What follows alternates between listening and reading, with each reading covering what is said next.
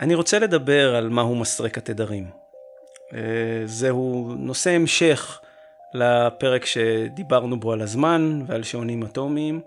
למעשה אני רוצה לתאר את המהפכה, ממש להיכנס אל הקרביים ולהסביר מה בדיוק קרה שאנחנו פתאום יכולים למדוד uh, תדרים שקודם לא יכולנו למדוד. כאמור, הכלי הוא מסרק התדרים, אנחנו הולכים לדבר עליו, איך הוא בנוי, ממה הוא, איך הוא פותח, ואם נודה על האמת, זה נושא קצת מורכב, ובמובן מסוים הוא למטיבי לכת יותר, או ליותר בעלי מוטיבציה. אבל יש לו אה, גמול מאוד גדול, כי הוא מאפשר לראות שהזמן למשל הוא לא קבוע. את זה נבין בסוף הפרק. נזכיר מה הייתה הבעיה. כלומר, אנחנו מדברים עכשיו על שעונים אטומיים, והקושי לייצר אה, שעונים יותר מדויקים.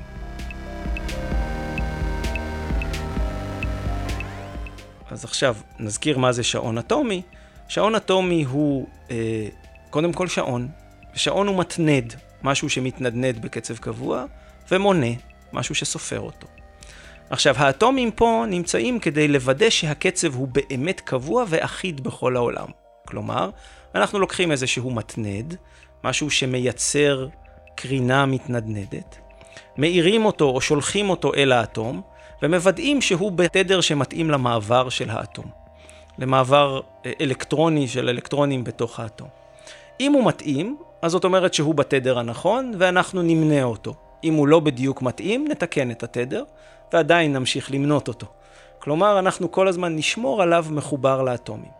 מה הבעיה? מעברים אטומיים, יש מעברים נהדרים, שהם מאוד מאוד מצוינים לשעונים, מאוד צרים בתדר, אבל הם נמצאים בתדרים שהם אופטיים, כלומר הם מאוד מהירים, בקצב של מאות טרה-הרץ, והמעברים האלו, למרות שהם נהדרים, אי אפשר למנות אותם. זאת אומרת שאני יכול לקחת לייזר שפולט אור בדיוק מתאים למעבר, ואני יכול לנעול אותו אל האטום. כלומר, אני יכול לדאוג שהוא יתנדנד בדיוק בקצב של האטום.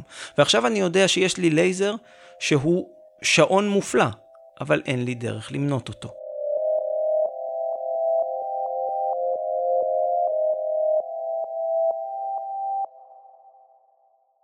נניח שעכשיו יש לי לייזר כזה, ואני לוקח עוד אחד.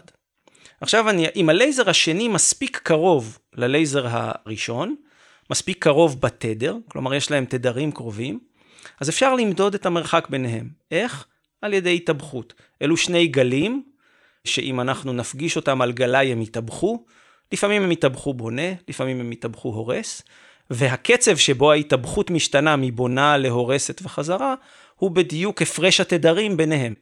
זאת אומרת שאם יש לנו שני תדרים שהם קרובים מספיק, כך שגלאי יכול למדוד את ההתאבכות ביניהם ואת הקצב שבו היא משתנה בזמן, אנחנו יכולים לדעת את המרחק ביניהם באופן מדויק. אבל ברגע ששני התדרים האלו מתרחקים אחד מהשני, אז כבר קצב ההתאבכות נעשה מהיר מדי, הגלאים לא מסוגלים להתמודד איתם ואנחנו מאבדים את היכולת לדעת.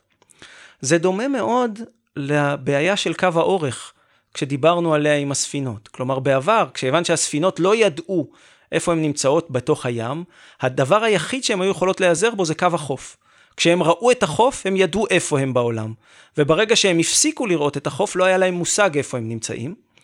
וזאת הייתה בעיה מאוד גדולה, שבאמת באופן היסטורי נפתרה על ידי שעונים. אבל בואו נתאר לעצמנו פתרון אחר, שגם הוא עקרונית אפשרי. אמ, נניח שמישהו היה שם בתוך הים, בתוך האוקיינוס, מרצף אותו במצופים.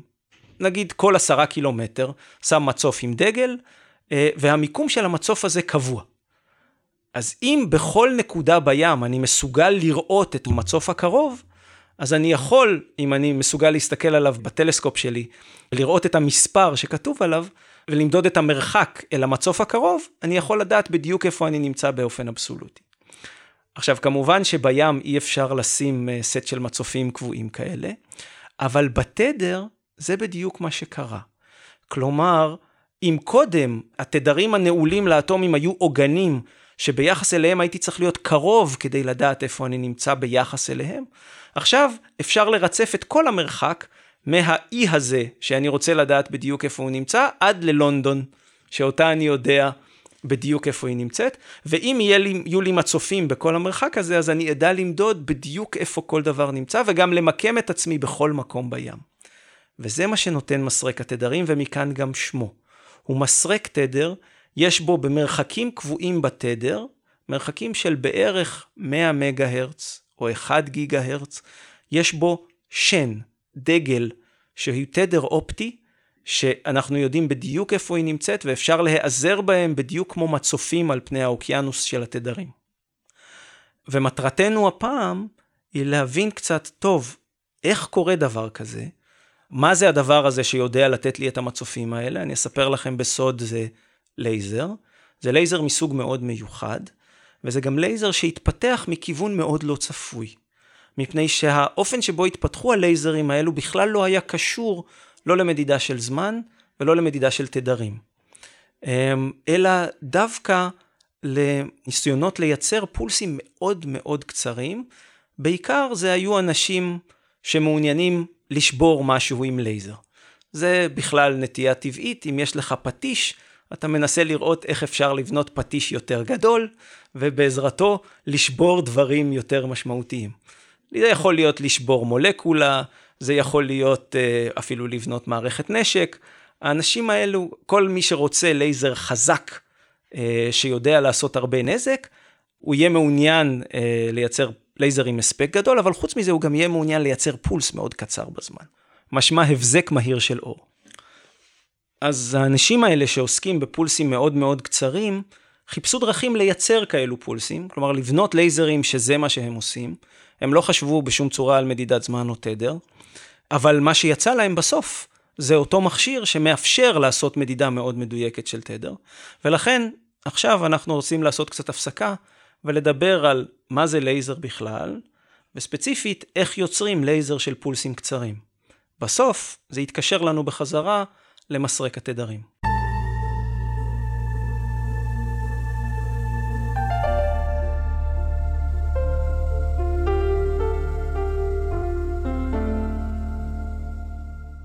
לייזר הוא נשמע כמו משהו כזה מפחיד, ויש לו כזאת קרן מיוחדת, וזה בטח מכשיר נורא מסובך, אמ, אבל אני רוצה לספר לכם שאתם כולכם מכירים את המכשיר הזה. אולי אתם לא מכירים אותו מבחינת הקרביים האופטיים של הלייזר האופטי, אבל אתם שמעתם לייזר המון פעמים. אה, באיזשהו טקס של, אה, אני יודע, יום השואה או יום העצמאות, אמ, הייתם בטקס והייתה שם מערכת הגברה, היה שם מיקרופון והיה שם רמקול, ולפעמים כשהמיקרופון מתקרב יותר מדי לרמקול, או כשההגבר של ההגברה נהיה חזק מדי, אתם תשמעו את הצליל הלא נעים הזה. הצליל הזה הוא בעצם לזירה, מהמילה לייזר, זה מה שלייזר עושה. מפני שלייזר הוא מגבר בלולאה, בדיוק כמו שיש לנו פה. אז בואו נחזור לעניין הקול, כי שם זה ברור. מה קורה? יש לנו מיקרופון שקולט גלי קול, יש לנו מערכת הגברה שמגבירה אותו ומשדרת אותו דרך הרמקול. אז חלק מהגלים ששודרו מהרמקול נקלטים שוב במיקרופון, והם יכולים להיות מוגברים שוב. עכשיו יש לנו את השאלה. נניח שבהתחלה היה איזשהו צליל במיקרופון שהתחיל את התהליך, השאלה אם הצליל שנקלט אחר כך במיקרופון שוב, חזק יותר או חלש יותר מהצליל המקורי. אם הוא חלש יותר מהצליל המקורי, אז כלום לא יקרה. כי התופעה הזאת תדעך. בכל סיבוב יש פחות, ובסוף זה נגמר. אבל אם הצליל הזה חזק יותר מהצליל המקורי, אז יש לנו תופעה של הגברה והגברה והגברה חוזרת, עד ש... לכאורה עד אינסוף, עד שהיקום מתפוצץ, אבל לא, התהליך הזה נעצר. איפה הוא נעצר? הוא נעצר כשהמגבר כבר לא יכול להגביר יותר. כלומר, מתחילים מאיזשהו רעש, כל פעם הוא מוגבר עוד ועוד ועוד, ועד שהמגבר כבר לא מסוגל להגביר יותר, ושם זה נגמר, כי למגבר יש מגבלות, יש גבול לזרם החשמלי שאנחנו נותנים לו, או כל מגבלה אחרת שמונעת ממנו להגביר סיגנלים מאוד גדולים. וכך נוצר לנו לייזר, או במקרה הזה צפצוף, ועכשיו השאלה היא מה בוחר את הצפצוף הזה? כלומר, למה הצפצוף הזה ולא אחר? בואו נזכור, המיקרופון שלנו יכול לקלוט כל דבר. למשל, הוא קולט רוח, וזה נשמע כמו איזה, איזה רעש כזה כללי, והוא יכול להגביר הרבה מאוד תדרים, גם הרמקול יודע להשמיע הרבה מאוד תדרים, ובכל זאת, מה שאנחנו מקבלים זה צפצוף שיש לו צליל נקי, מעצבן, אבל נקי. למה? ברעש יש כל מיני תדרים, או יש בו כל מיני תנודות, ועכשיו השאלה היא איזה מהם היא הכי יעילה בהגברה. כלומר, אה, איזה מהם תגדל באופן הכי טוב. וזה מתנהג קצת כמו תחרות בין אה, דגים בבריכה. כלומר, נניח שיש כמה דגים קטנים בבריכה והם שוחים, ויש אוכל בבריכה, אז הם שוחים ומגיעים לאוכל. אבל עם הזמן הם גדלים ומשמינים, ועכשיו כבר אין מספיק אוכל לכולם. אז עכשיו הדג שהוא קצת יותר מהיר מאחרים, יספיק להגיע לאוכל לפני האחרים, ובמקרה הזה האנלוגיה שלנו זה התדרים והיכולת של המגבר להגביר. התדר שמוגבר קצת יותר טוב מכל האחרים, הוא זה שיצליח לצמוח ולגדול ולהשמין כמו הדג שדיברנו עליו קודם, ולגמור את האוכל לכל האחרים והאחרים לא יהיו שם יותר. התהליך הזה נקרא תחרות, תחרות בין דגים או תחרות בין מודים על ההגברה של המגבר. ולכן מה שיש לנו זה צפצוף נקי, זה בדיוק התדר או התנודה שהיא הכי יעילה בלגרוף את האנרגיה מהמגבר.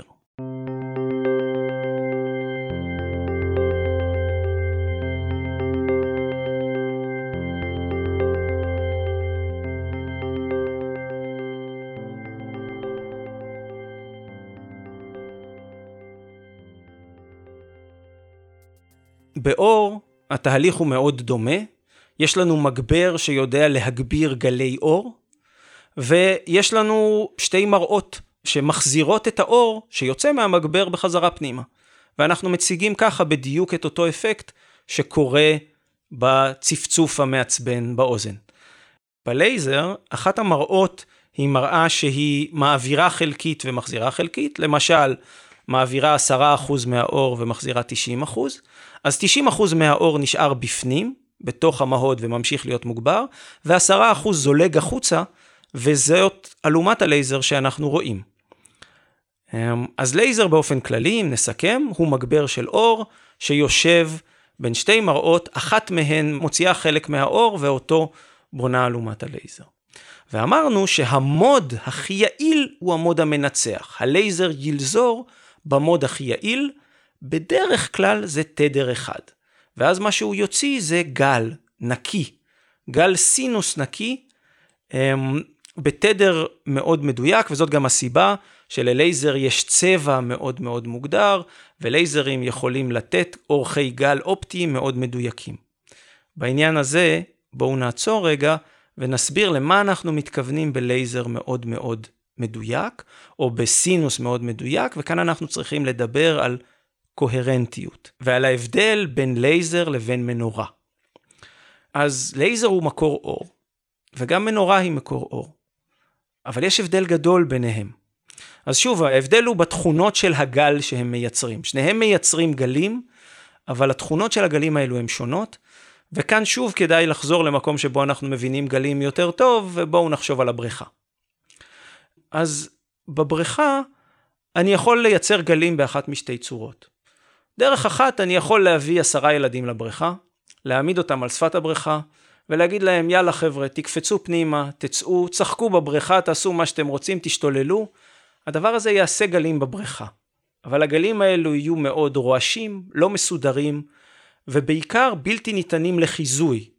אם אני יודע איך נראה הגל עכשיו, אין לי מושג איך הוא ייראה בעוד חצי שנייה, מפני שהילדים האלה, לך תדע מה הם יעשו.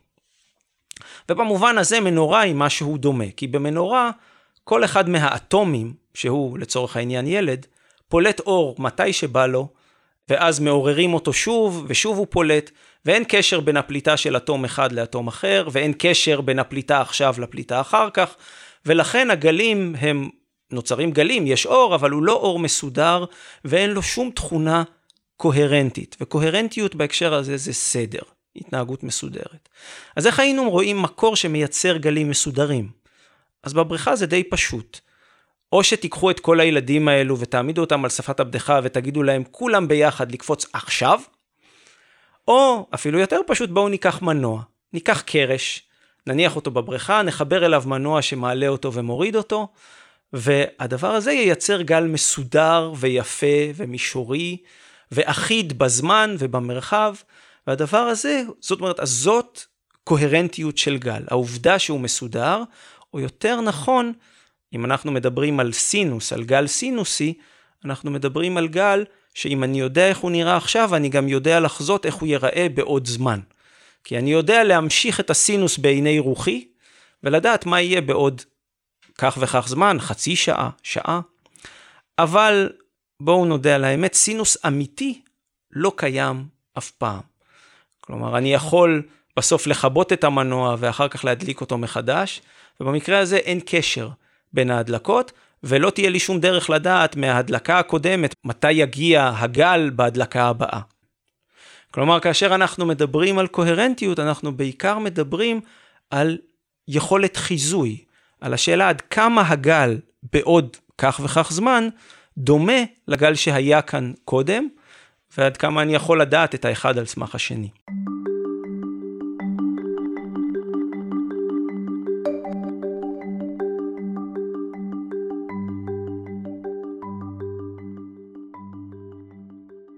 דיברנו על הלייזר ואמרנו שהלייזר הוא מקור קוהרנטי, וזה בדיוק עניין הצפצוף. הצפצוף הוא צפצוף קוהרנטי, להבדיל מהרוח שאיננה קוהרנטית. אבל עכשיו השאלה היא איך אנחנו מייצרים פולסים קצרים. אמרנו שנושא מסרקי התדר קשור למנגנון שבו מייצרים פולסים קצרים בלייזרים, אה, וכאן צריך לדבר על, אוקיי, אז איך אני משכנע לייזר ליצור פולס קצר? ושוב, אמרנו שמה שקורה, מה שהלייזר עושה זה מה שהכי יעיל, אז צריך לשכנע את הלייזר שכדאי לו. צריך להסביר לו שעדיף מאיזושהי סיבה, באיזה שהם תנאים, לייצר פולסים קצרים מאשר אור רציף, או צפצוף רציף. וכאן, מה שאנחנו עושים זה אנחנו מכניסים לתוך הלייזר אלמנט מיוחד, שהוא לכאורה מקלקל את הנזירה. מה אנחנו מחזירים? אנחנו מחזירים חומר שבולע את האור. אם הוא בולע את האור, אז הוא מונע מהאור להגיע למראות, ועל ידי זה הוא מכניס הפסדים, והוא גורם לכך שהלייזר פשוט לא ילזור. עכשיו, אם זה מה שאנחנו עושים, באמת הלייזר לא ילזור, אבל בולע שאנחנו מכניסים הוא בולע מיוחד. הוא חומר מיוחד. יש בו אטומים שבולעים את האור, אבל לא המון. יש בו מספר מוגבל של אטומים כאלה. ועכשיו בואו נחשוב למה, על מה קורה לאטום שבולע אור. אטום שבולע אור מעורר לרמה מעוררת, ואחרי כמה זמן הוא נופל חזרה וחוזר לרמת היסוד. ואז הוא מוכן לבלוע שוב אור. אבל כאמור יש זמן, יש זמן כזה שבו האטום הוא מעורר ואז הוא לא יכול לבלוע. זה אומר שאם יש לנו חומר כזה שיש בו מספר סופי ולא מאוד גדול של אטומים בולעים, אם אני מגיע עם פולס קצר וחזק, אז הפוטונים הראשונים, ההתחלה של הגל נבלעת, אבל אז כל האטומים מעוררים למעלה, ועכשיו יש קצת זמן שבו האטומים האלו לא מסוגלים לבלוע אור, ולכן החומר נהיה שקוף. הוא נהיה שקוף לזמן קצר. זאת אומרת, זה קצת דומה למה שקורה במחסום של החניון. כשאתם מגיעים למחסום של החניון, ואני לא יודע, העברתם כרטיס, המחסום נפתח לכמה זמן, ואחרי כמה זמן הוא ייסגר. אם יש מישהו מאחוריכם שנצמד אליכם בדיוק, הוא יצליח לעבור יחד איתכם ולא יצטרך לשלם. עכשיו, במקרה שלנו זה בדיוק מה שקורה, רק שהתשלום הוא במכוניות. המכוניות הראשונות שמגיעות אל המחסום מתנגשות בו ושוברות אותו, ואז יש כמה זמן עד שהבנאים יגיעו ויבנו את המחסום מחדש, ובינתיים כל שאר המכוניות יכולות לעבור. או במובן שלנו, הפולס שלנו, פולס האור הקצר, יצליח להקריב מעט פוטונים מתחילת הפולס, ואז כל הפולס יצליח לעבור, ואחרי כמה זמן הקיר ייבנה מחדש. זאת אומרת, שללייזר עכשיו כדאי לרכז את כל המכוניות ביחד, או כדאי לבנות, לייצר אור שמגיע בזמן קצר. כי אז כמות המכוניות שילכו לאיבוד, או כמות הפוטונים שילכו לאיבוד על פתיחה וסגירה של המחסום, או של הבולע המתרבה, הזכרנו את זה קודם, יהיה קטן. ובמקרה הזה, הלייזר יעשה בדיוק את הדבר הזה. אם זה הדבר הכי יעיל, זה מה שהוא יעשה, הוא ירכז את הקרינה בזמן קצר, וכך ייווצרו פולסים קצרים שרצים בתוך המהוד הלוך וחזור בין המראות. אז מה שאנחנו רואים מחוץ ללייזר, מה שאנחנו רואים יוצא מהלייזר, זאת רכבת של פולסים, שהמרחק ביניהם הוא בדיוק זמן המחזור של הפולס בתוך המהוד עצמו. כל פעם שהפולס פוגע במראה, חלק ממנו זולג החוצה, ואת החלקים האלו אנחנו רואים. אבל עכשיו בואו נשים לב. כל הפולסים הקטנים האלו, שלכאורה הם נפרדים בזמן, ולא דורכים אחד על השני, ולא פוגשים אחד את השני, הם כולם בניו של אותו פולס שרץ בתוך המהוד. ולכן הם קוהרנטיים זה עם זה. יש ביניהם קשר מדויק, הם עותקים זהים של אותו פולס, זה כבר לא הדלקות שונות של אותו לייזר, זה לא הבהוב של מנורה, אלא זה אותו פולס שרק מופיע לנו בזמנים שונים. ובקשר הזה אפשר להשתמש. עכשיו יש לנו מין משהו בחוץ, שהוא גם מאוד קצר בזמן, וגם מאוד ארוך בזמן. מה קצר? הפולס עצמו. מה ארוך? הקשר בין פולסים. והקשר הזה יכול להיות מאוד ארוך בזמן, והוא יכול להיות ארוך בדיוק כמו אורך הקוהרנטיות של לייזר רציף הכי טוב שאפשר לעשות. אז הלייזר הזה הוא מסרק התדרים. למה? למעשה בינתיים תיארנו משהו בזמן. תיארנו תופעה מיוחדת בזמן. תופעה שהיא מצד אחד פולס מאוד קצר, אבל עם מחזוריות מדויקת, שחוזר על עצמו באופן מדויק אחרי הרבה מאוד פעמים ובאופן מדויק בזמן. עכשיו אפשר להגיד, טוב, בואו נסתכל על זה בתדר. מה זאת אומרת להסתכל בתדר? לראות מאיזה תדרים זה מורכב. עכשיו, אם זה היה סינוס אחד, כלומר גל אחד שהוא גל קבוע ואחיד שמתחיל במינוס אינסוף ונגמר בפלוס אינסוף, היה לו תדר אחד בלבד. אבל כאן זה לא הגל שיש לנו, זה גל שנראה כמו תנודה לרגע ואז הפסקה. ואחרי כמה זמן עוד תנודה לרגע והפסקה. והתנודות האלו הן תנודות מאוד מסונכרנות אחת עם השנייה, הסיגנל הזה בדיוק מחזורי בזמן. אם נבדוק את זה, מאיזה תדרים מרכיבים את זה, נקבל מסרק. הדרך, כלומר אם יש לנו סיגנל שמורכב מפולסים קצרים בזמן אבל מחזוריים בדיוק, זה משיקולים של תורת פוריה שלא ממש ניכנס אליהם, אבל אפשר, בינתיים תצטרכו להאמין לי, הדרך להרכיב את זה זה מסט תדרים מדויק שהמרחק ביניהם הוא בדיוק פרופורציוני לתדר הפולסים. אם הפולסים חוזרים כל עשרה ננו שניות, אז המרחק ביניהם בזמן הוא עשרה ננו שניות, והמרחק ביניהם בתדר, בין השיניים בתדר, הוא 100 מגה הרץ, שאם תחשבו רגע, זה 1 חלקי עשרה ננו שניות. וכך יש לנו לייזר שפולט אור, והאור הזה מורכב מאלפי תדרים, אפילו מאות אלפי תדרים, כל אחת מהם הוא שן. המרחק בין התדרים האלו הוא נקבע על ידי המרחק בין הפולסים, והתדר של כל אחד כעיקרון נקבע על ידי משהו, בינתיים על ידי הלייזר עצמו. ועכשיו בא העניין השעון האטומי. כי מה אנחנו נעשה? אנחנו ננעל את התדר האופטי, כלומר את התנודה האופטית של האור אל האטום. אנחנו ננעל את התדר האופטי לאטום, אבל אנחנו לא נמדוד את התדר האופטי, כי אותו אנחנו לא יכולים למדוד. מה שנמדוד זה את הזמן בין פולסים. ומה שקורה בלייזר שלנו, זה שהזמן בין פולסים הוא כפולה שלמה ומדויקת של הזמן של האוסילציה הבודדת, של התנודה הבודדת של האור. אז אם האור מתנדנד בתדר מסוים, הזמן בין הפולסים, או תדר החזרה של הפולסים, הוא בדיוק התדר הזה, חלקי מספר שלם, מוגדר ונוח. למשל, 100 אלף.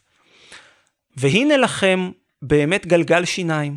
היכולת לייצר משהו שמתנדנד בתדר גבוה, מה זה? זה התדר האופטי, והזמן בין פולסים הוא בדיוק התדר הזה חלקי 100 אלף, וזאת הדרך לייצר גלגל שיניים שמחלק את התדר האופטי ב-100 אלף ומאפשר לנו למנות אותו. אז הבנתם עכשיו איפה הייתה המהפכה שפתחה לנו את הדרך למדידה של תדרים אופטיים.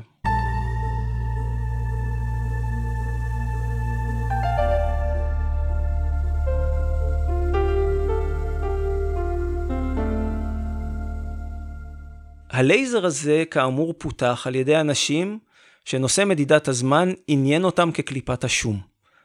הם היו זקוקים ללייזר הזה לדברים אחרים, והתופעה הנפלאה הזאת של קוהרנטיות מיוחדת, של פולסים קצרצרים, אבל עם קוהרנטיות מאוד ארוכה, היא משהו שהוא מאוד שימושי. ויש לו המון שימושים, גם אחרים, שבכלל לא קשורים למדידה של זמן.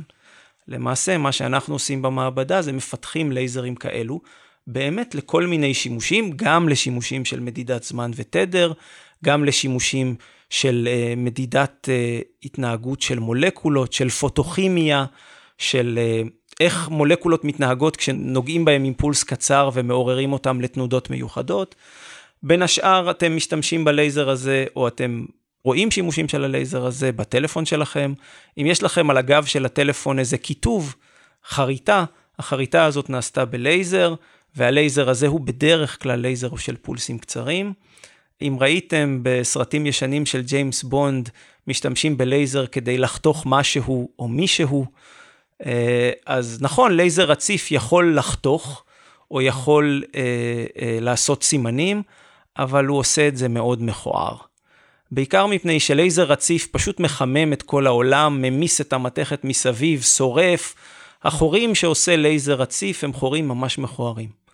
אבל לייזר פולסי, שפשוט במכה, כמו פטיש קטן, כמו איזמל שנותנים עליו מכה ומעיף חתיכות קטנות של חומר החוצה, הוא הרבה יותר מדויק, הוא עושה חורים יפים, הוא עושה סימונים יפים, וככה אפשר לעשות בין השאר חריטות על הגב של הפלאפון. אבל הוא משמש גם לדברים אחרים, הוא משמש למיקרוסקופיה, הוא משמש אה, להדפסת תלת מימד. במדפסות תלת מימד יש אה, למשל אה, אמבט של חומר, שכאשר מאירים עליו בלייזר, אז הוא מתקשה. אבל אנחנו רוצים שזה יקרה בנקודה מסוימת. אז אנחנו צריכים שבנקודה הזאת תהיה עוצמה גבוהה, ורק שם. כלומר, זה תהליך שקורה רק כאשר העוצמה גבוהה, ואם אנחנו רוצים עוצמה גבוהה, אז הנה אמרנו פולסים.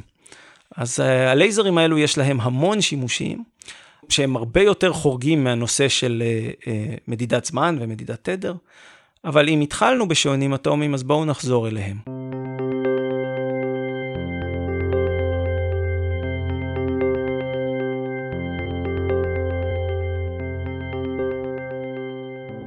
בגלל מסרק התדרים, אה, נוצרה לנו דרך כאמור למדוד תדרים אופטיים באופן מדויק, ונוצרה קפיצת דרך בדיוק של שעונים. פתאום יש לנו שעונים שמדויקים בשני סדרי גודל, פי 100, מהשעונים שהיו לנו קודם. ומה זה מאפשר לנו? זה מאפשר לנו למשל למדוד את השינויים כתוצאה מכבידה.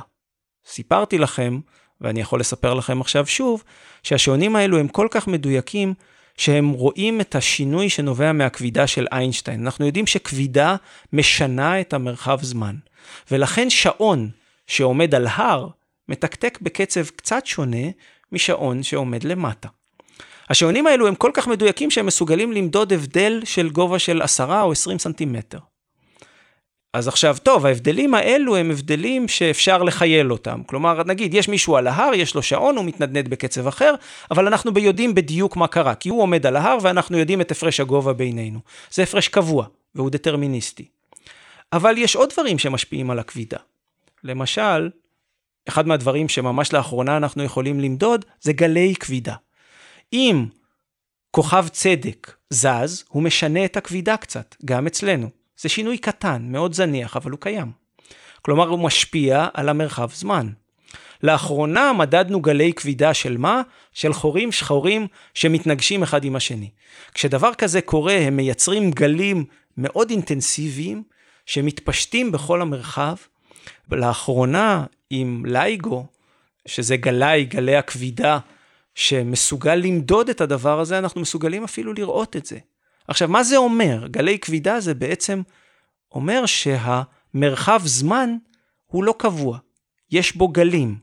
קצב הזמן משתנה. זה כמו עכשיו לשאול מהו גובה פני הים כשיש גלים.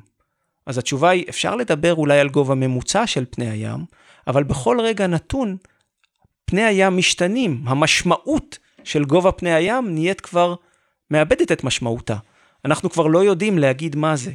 זאת אומרת שאם אנחנו מסוגלים למדוד זמן בדיוק כל כך טוב, וזה עוד ידרוש קצת זמן עד שנגיע לנקודה שבה נוכל למדוד בדיוק שמאפשר לחוש בגלי כבידה. אבל אם נגיע לשם, למצב שהשעון מדויק עד כדי כך, שהוא מסוגל לחוש אפילו בגלי כבידה, זאת נקודה שבה הגדרת הזמן אפילו מאבדת משמעות. כי הזמן נהיה כמו קצף על פני המים, שהשאלה מה בדיוק גובה המים ברגע מסוים, נהיית לא ברורה בכלל. אז כן, הזמן הוא בעצם קצף, וכשיהיו לנו שעונים מדויקים בעוד כמה סדרי גודל, נוכל אפילו למדוד את זה.